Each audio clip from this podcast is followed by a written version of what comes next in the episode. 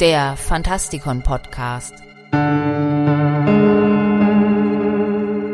Fantastisch, schauerlich, kriminell.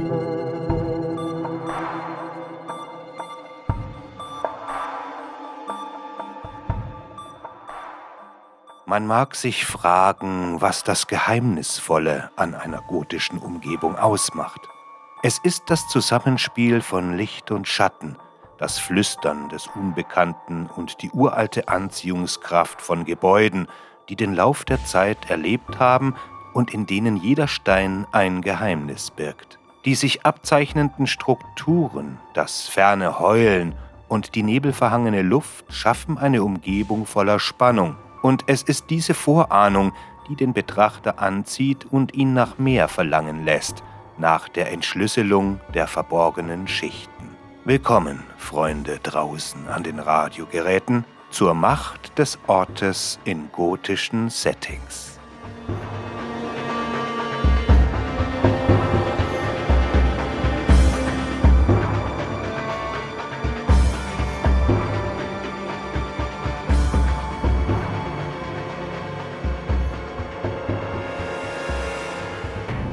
Denken wir an Rebecca von Daphne du Maurier, eine Reise durch die gespenstischen Gänge von Mandalay, in denen das Flüstern der unsichtbaren und doch allgegenwärtigen Rebecca zu hören ist. Die atmosphärische Spannung baut sich um dieses stattliche Herrenhaus auf, das von Geheimnissen und dem Murmeln der Vergangenheit durchdrungen ist. Das Rascheln der Vorhänge scheint von unerzählten Geschichten zu sprechen, während die unerbittlichen Meereswellen das Metronom für den verborgenen Herzschlag ist.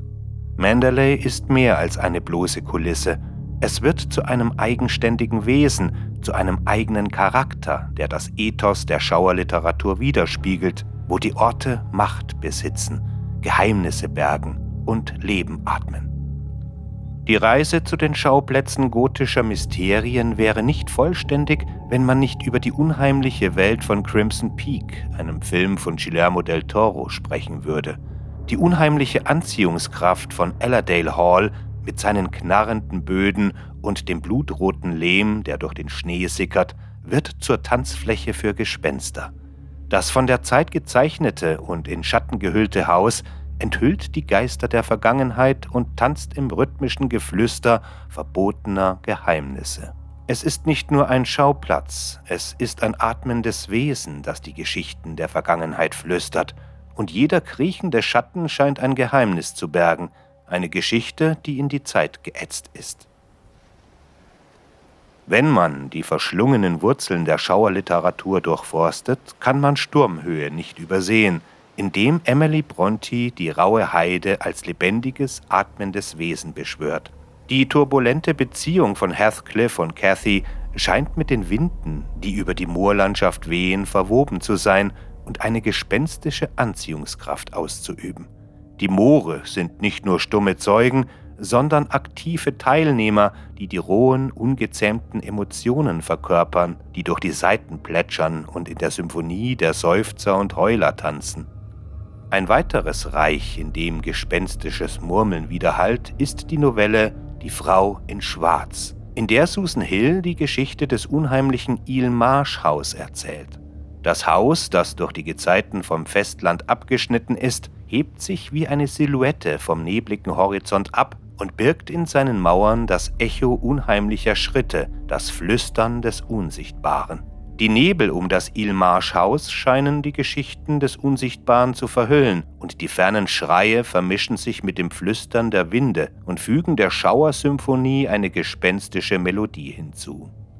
In den Schattenreichen der Fernsehadaptionen ist der komplizierte Tanz der Gothic-Orte kein Fremdwort. Die BBC-Adaption von Jonathan Strange und Mr. Norrell, die von der bezaubernden Aura des 19. Jahrhunderts umhüllt ist, spinnt ihre Erzählung um das labyrinthische Lost Hope herum und flüstert die vergessenen Geschichten der Feenwelt. Der Ort wird zu einem gespenstischen Gebilde, einem Tanz aus Schatten und Licht, in dem sich die Zeit mit dem Mysterium vermischt. Die Landschaften hallen von einem uralten Murmeln wieder, das den Zuschauer in eine verzauberte und von Schatten umhüllte Welt lockt. Sherlock Holmes nebelverhangene Londoner Straßen werden zur Leinwand für zahllose Rätsel, Schatten schleichen um jede Ecke, Flüstern verbirgt sich im Echo der Schritte. Sir Arthur Conan Doyles Schöpfung wird zum Synonym für die in Nebel gehüllten Kopfsteinpflasterstraßen, die Gassen, die Geheimnisse raunen. Die Stadt wird zu einem lebendigen Gebilde, in dem der Herzschlag des Unbekannten widerhallt. Die Geheimnisse sind mit der Luft verwoben, die die Gebäude umgibt. Die Frage, die in den wispernden Schatten verweilt, lautet, warum üben diese gotischen Schauplätze eine unaufhörliche Anziehungskraft aus? Der Reiz liegt in der Verflechtung von Bekanntem und Unbekanntem, von Sichtbarem, das sich in Schatten hüllt. Die Gebäude, die Landschaften sind nicht einfach nur träge Strukturen oder Flächen, sie halten den Atem an, hallen vom Geflüster des Unsichtbaren wieder, werden zu Trägern unerzählter Geschichten. Die Neugier, die Schatten zu enthüllen, die Schichten des Unbekannten zu sezieren, im Labyrinth der Geheimnisse zu wandern, wird zum Magneten, der die Leser und Betrachter in die Gefilde der Schauerromantik zieht. Es ist diese Macht des Ortes in der Schauerliteratur, die jeden Schatten mit unerzählten Geschichten tanzen lässt, jedes Hauchen mit unsichtbaren Präsenzen widerhallen lässt. Die Schauplätze sind nicht einfach nur Kulissen, sie sind die pulsierenden Herzen, die atmenden Wesen, die die Geschichten der Vergangenheit flüstern und in ihren Mauern ihren Landschaften die Symphonie des Unsichtbaren bewahren.